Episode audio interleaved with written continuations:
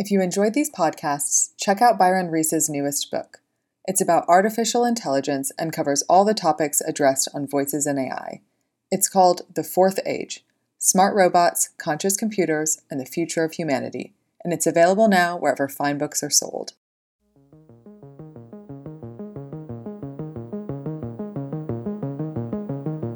This is Voices in AI brought to you by GigaOM, and I'm Byron Reese. Today, our guest is Gary Marcus. He is a scientist, an author, an entrepreneur. He's a professor in the Department of Psychology at NYU. He was the founder and CEO of Geometric Intelligence, a machine learning company later acquired by Uber. He has a new company called Robots.ai and a new book called Rebooting AI.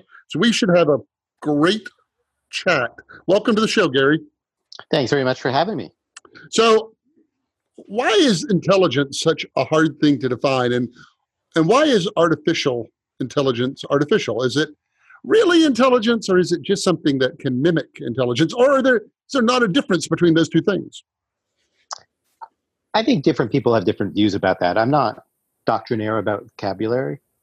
I think that um, intelligence itself is, is a multidimensional variable. Like people want to stuff it into a single number and say, you know, your IQ is 110 or 160 or 92 or whatever it is.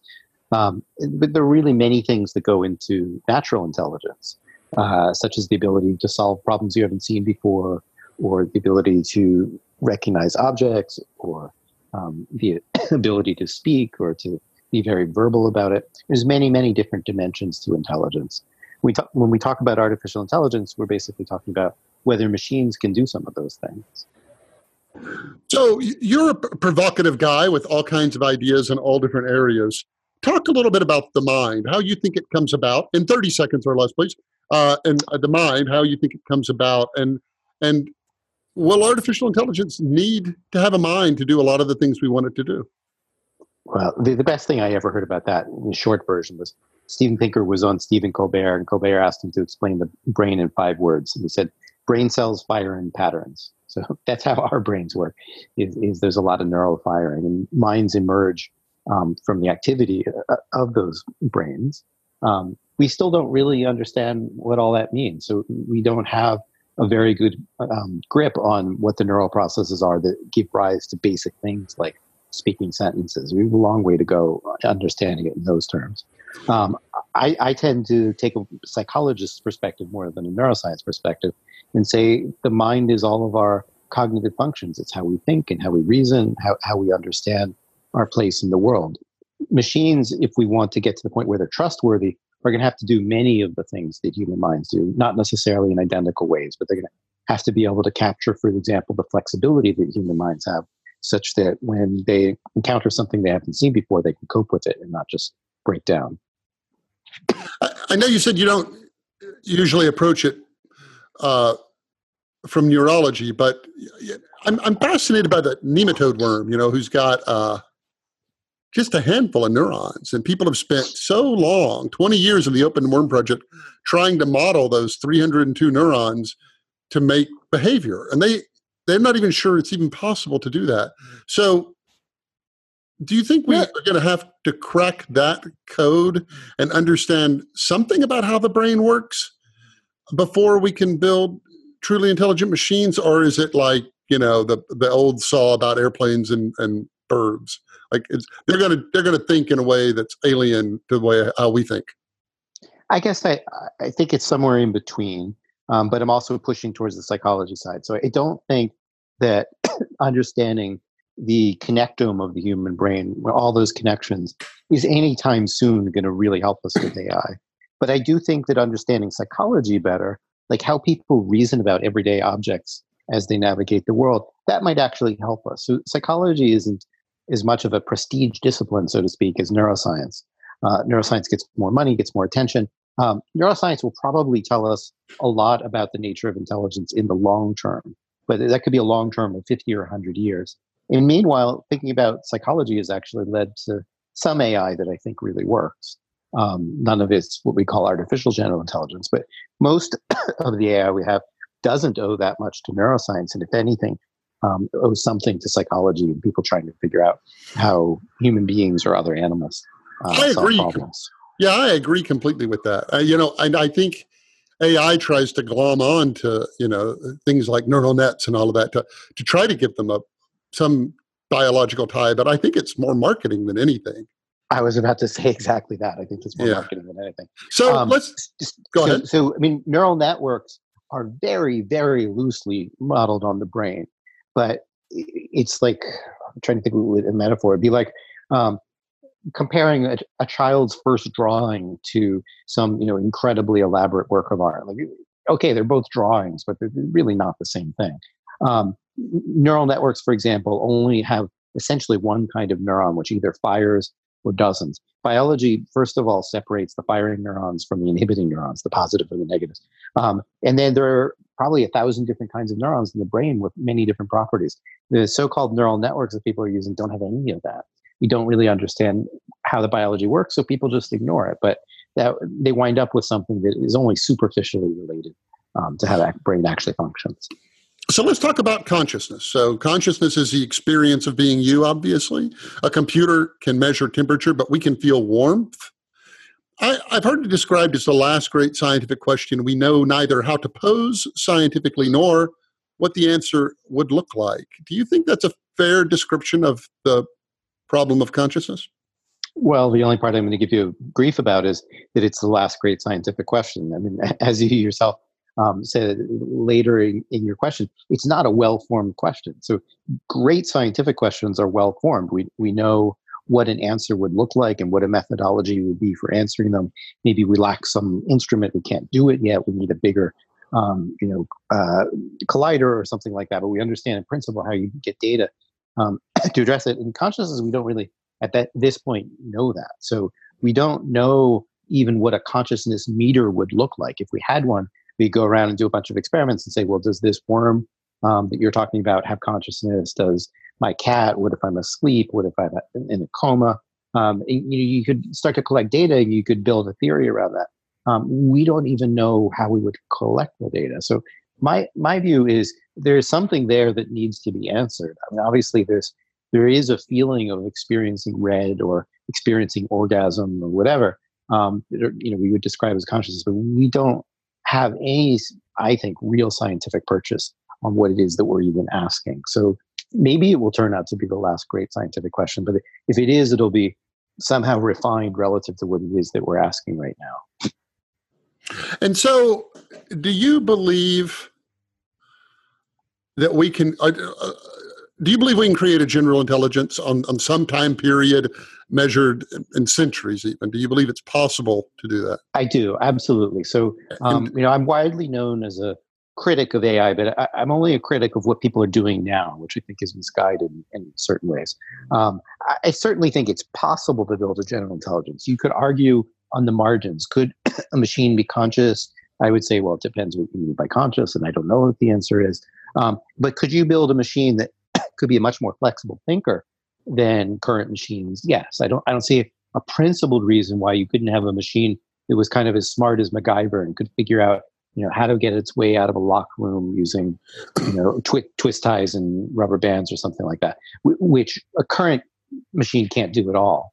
But I don't see the principled reason why computers can't do that, and I see at least some notion of how we might um, move more in that direction. The problem right now is people are kind of uh, very attracted to using large databases. You know, we're in the era of big data, and almost all of the research is around what you can do with big data, and that leads to solutions to certain kinds of problems, like how do I recognize a picture and label it if I have a lot of labels from other people that have taken similar pictures. But it doesn't necessarily lead you to questions about what would I do if I had a small amount of data and I was addressing a problem that nobody had ever seen before. And that's what humans are good at, and that's what's lacking um, from machines. But that doesn't mean it's an unsolvable problem in principle. It means that people are kind of like chasing research dollars and, and salary and stuff like that um, for a certain set of problems that are popular right now. And so my view is that AI is misguided right now, but not that it's impossible. And so is it possible that um, that a general intelligence would have to experience have have first person experience in order to be truly intelligent. I mean, we for it to really be a general intelligence, it would have to be creative, and I mean, Is it Certainly, possible? you you would need some kinds of creativity. I mean, you, Right. we could argue about how creative like the average person is, but there, there's a level of creativity that you know even ordinary people have that machines are lacking right now. Now, you could argue that even human creativity is more algorithmic than we recognize, um, and if we built the right algorithms, you'd probably get machines to do the same thing. And in fact, we now have algorithmic composition, so machines can make up music to some extent. They probably do it better than you and I can. Uh, I don't have a musical background, no offense, uh, but you know, not as well as Paul McCartney could, right? And he's got you know a kind of creativity that's outside of the bounds of, of what ordinary people can do. Um, but you know, machines can now make some things that at least ostensibly look creative. Another example is AlphaGo making um, chess moves that humans hadn't considered. You know, uh, it's not the apo- apotheosis maybe of creativity, but the machine is looking at a set of possibilities that people haven't evaluated and it comes up with a good evaluation. So it, it, appears to externalize us if that's creative. But maybe a lot of human creativity is the same thing. Like somebody explores a space that nobody had done before, and we, we call that creative. Um, I wonder. I wonder. I mean, because you know, building a general intelligence that would write the Harry Potter series. I mean, you you and I both know why computers can quote you know compose music. I mean, it's a this really narrow. I mean, that's within that's a limits, rigged, right? a rigged thing that that uh, I'm not saying they're rigging it, but it's like, what would be a problem that we could use that would imply computer? I know, we'll get it to blank, and and and it can mimic creativity, but is that the same as being creative, or is or, or is mimicking creativity all creativity is? I, I think we don't fully know the answer, but I would say that you could at least distinguish different kinds of creativity. So, like, you can get a machine to compose in the style of Bach. It's very hard to get a machine to come up with something that nobody has come up with before. Now, most people can't do that either. There's, um, I, I, wrote a book called Guitar Zero and um, about learning to play guitar the age of 40. And there was a quote, I think it was Steve Vai said about Jimi Hendrix. I, I can play every note exactly the way he did, um, but I can never figure out how he decided to play it in the first place. So, you know, you've got the Hendrix level of creativity where somebody just thinks of something that wasn't even on anybody else's mind. And then you have the you know second tier creativity which is like the average person pushing out a song and you know machines can go somewhere in that scale they can't go to the Hendrix side maybe, yeah, do you remember, maybe eventually but not now sorry right do you remember i robot where uh the Sonny is talking to the Will the robot's talking to the Will Smith character who's anti-robot and you know he says can a can a can a can a robot write a symphony? Can a robot paint a masterpiece? And Sonny's answer was well can you? Which uh, it sounds like is what you're saying. Um, tell me this: I'm of the opinion that the number of people actually working on general intelligence, the number of groups of people working on general intelligence, is under a dozen. Would you agree? The number of groups or individuals? The number of groups. No, groups, groups. Like so, yeah. so you say OpenAI, Carnegie Mellon, uh, Google. Uh, I mean, like it, if you looked at like where the dollars all go, 99% of all the money goes into what you were just saying, you know, is this really this trick of studying lots of data, looking for patterns and making projections into the future. Do I mean, I would even argue uh, that a place like OpenAI is mostly doing that. Um, okay. I, I, I, you know, I'd be even more extreme. I, I, think there are some people at DeepMind who certainly care about artificial general intelligence. Um, there's some people at, at OpenAI, but yeah, I think you're exactly right. The, the large majority of the effort is really like, what can we do with the current tools? And some people have come up with really clever things to do with current tools, like um, colorizing old film, old black and white film, for example.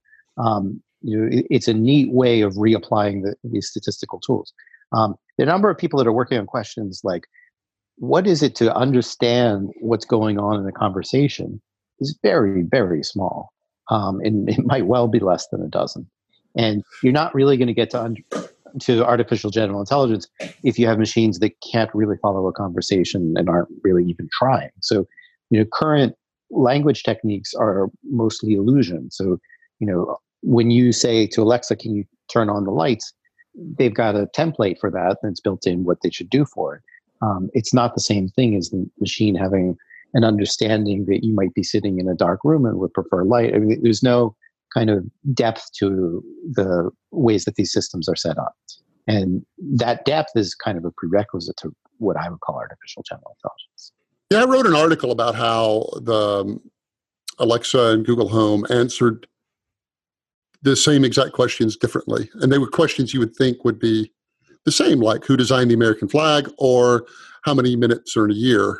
And they gave different answers. And and the reason is is because who designed the American flag? One said, you know, this Robert Heft, and one said Betsy Ross, and Heft designed the 50 star configuration. And and likewise with the minutes in a year, it boiled down to one was doing a solar year and one was doing a calendar year. And so you're mm-hmm. right. A, a, human would say, well, what do you mean by a year exactly? Uh, because it understands, uh, a human understands the question. And so they can't resolve ambiguity, but so they have trouble with ambiguity. They, they have trouble with discourse too. So um, discourse is about having back and forth. So trying to refine, you know, how did you get to that answer? What would it be like if, you know, we changed this assumption? In the kind of conversation that we're having right now. Um, and these systems don't do that. And there are other other kind of giveaways. So we talk a lot about this. It, Ernie Davis and I do it in this new book, Rebooting AI, that's coming out in September. We go through a lot of examples of basic things that machines you'd expect them to be able to do, and they can't really. Like just synthesize a bunch of data across a bunch of different web pages. So if I ask you which Supreme Court justice served the longest, if that isn't on a single specific web page and you have to compile it across 10 pages, forget it. The systems aren't going to be able to do that because they don't really understand the content. So it's one thing to match a keyword or set of words, and maybe you'll get a hit of exactly um, or almost exactly the question that I'm asking. But if it requires machine to put information together that hasn't by chance been put together before, they can't really do that because they don't know what any of it means. So you brought up rebooting AI. Uh, give uh, tell us what what what's the thesis of the book, and why did you why did you just you and your co-author decide to write it? Um, the thesis of the book is that AI has headed off, kind of spiraled out of control in the wrong direction. There's a ton of hype for it. It actually works better than it ever has before, but the direction is all about this very shallow, superficial statistical learning. It so happens that there's a technique called deep learning that people are very excited about, but deep learning is not actually deep except in a very narrow te- technical sense, which is like how many layers in one of these neural networks. But it's not deep in the sense of really understanding things. And we wrote some pieces together, um, New York Times op eds and stuff like that. were pretty widely read and pretty visible. Um, and people noticed them, but we couldn't really lay out the argument in depth. And so we decided that we were going to take some case studies. Language and robotics are really the ones we developed the best.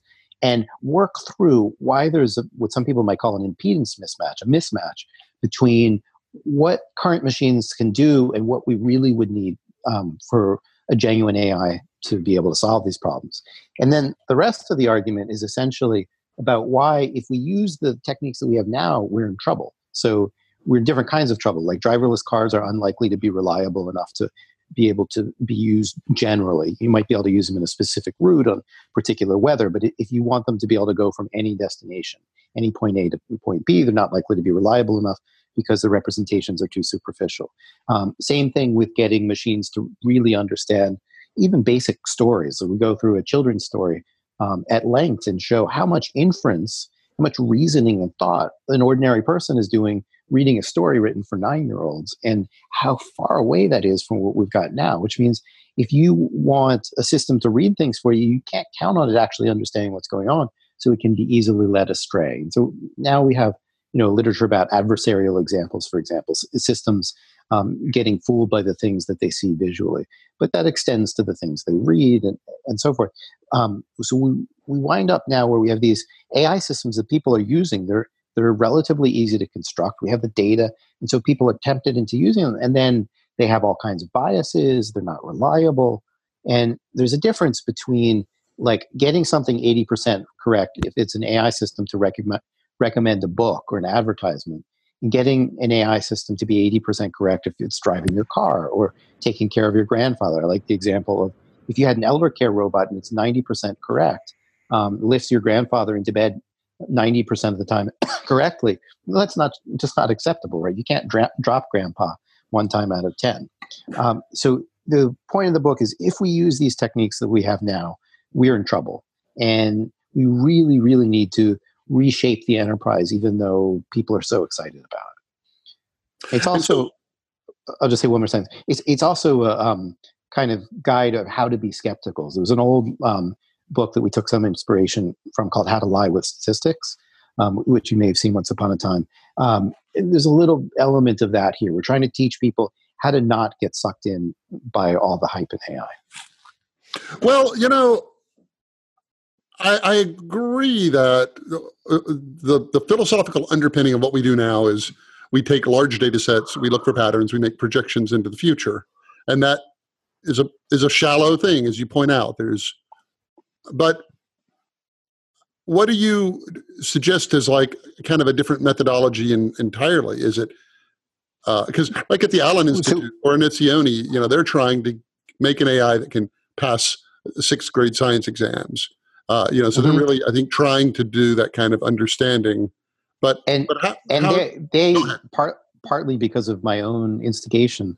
Um, I, I, used to talk fairly often to Paul Allen, and I talk to Oren quite often.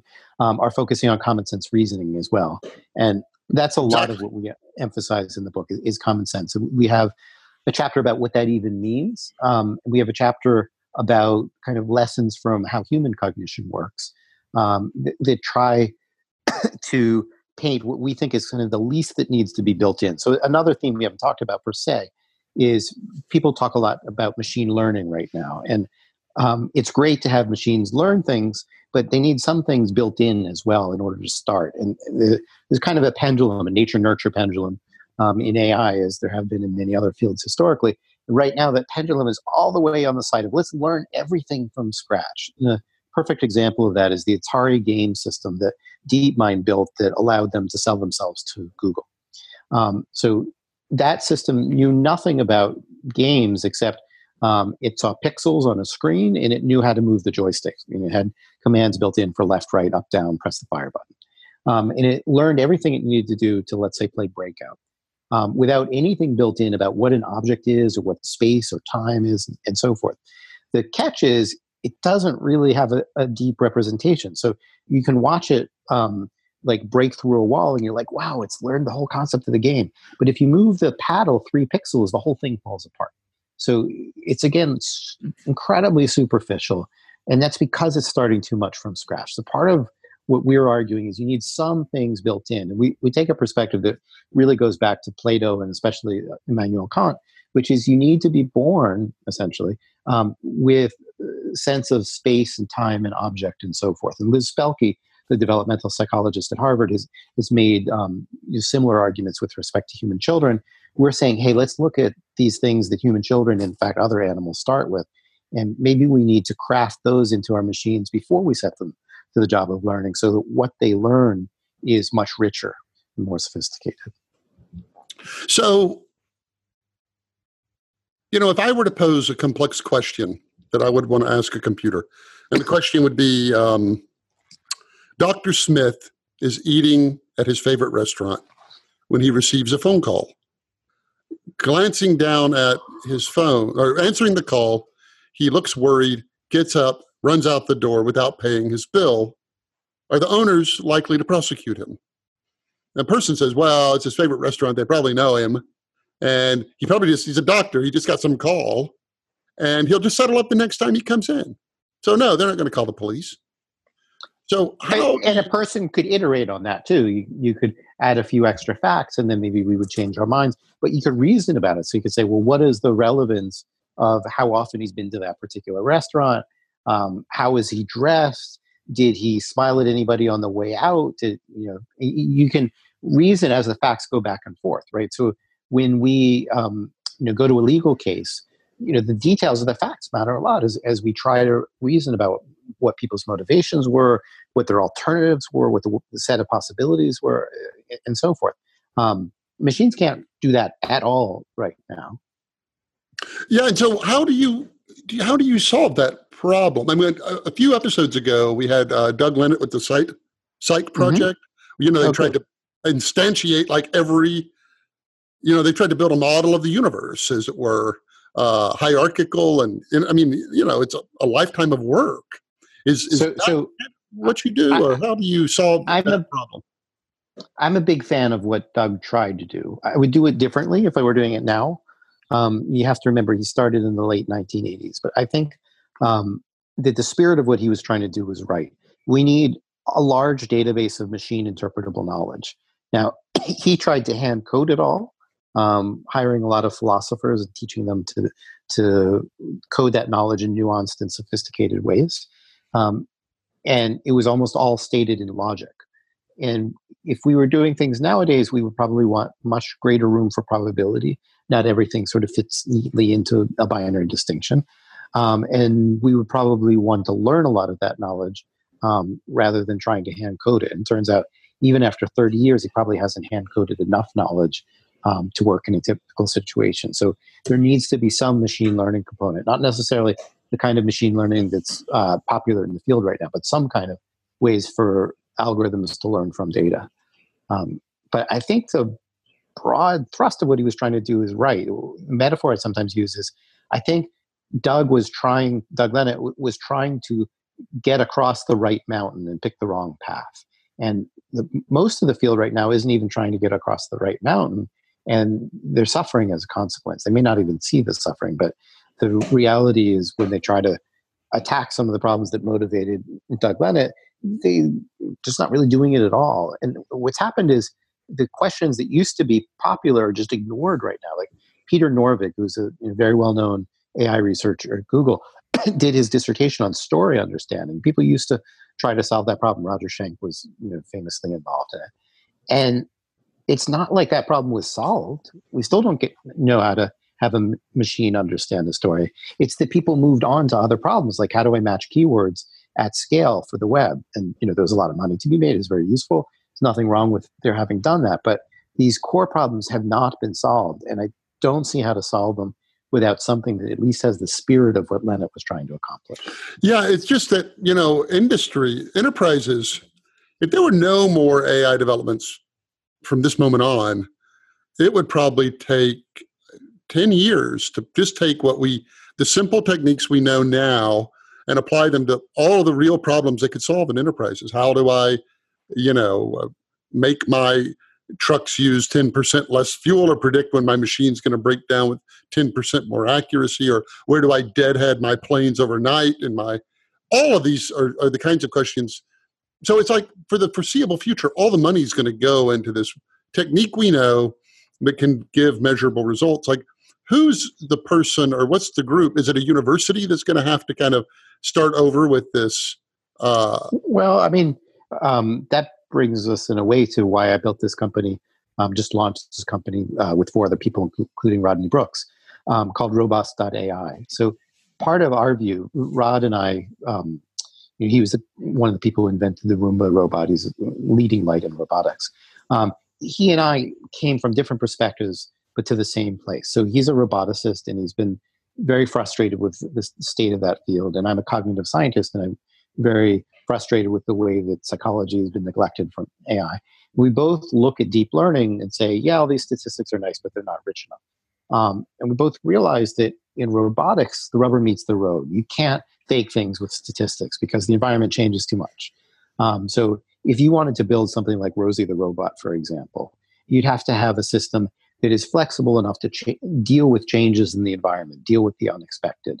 Um, because it's a very different situation from, say, an assembly line where things, you know, you might pack a, mil- a million iPhones into a million boxes and it's always the same. Um, so we think that robotics is a good field to push on making a better quality AI. It, it keeps you honest in a way that like advertising recommendation just doesn't. So, well, that's pretty exciting. You know, I, he he pioneered the concept of the juice, right? He said that if you lock an animal in a box, uh, it desperately tries to get out.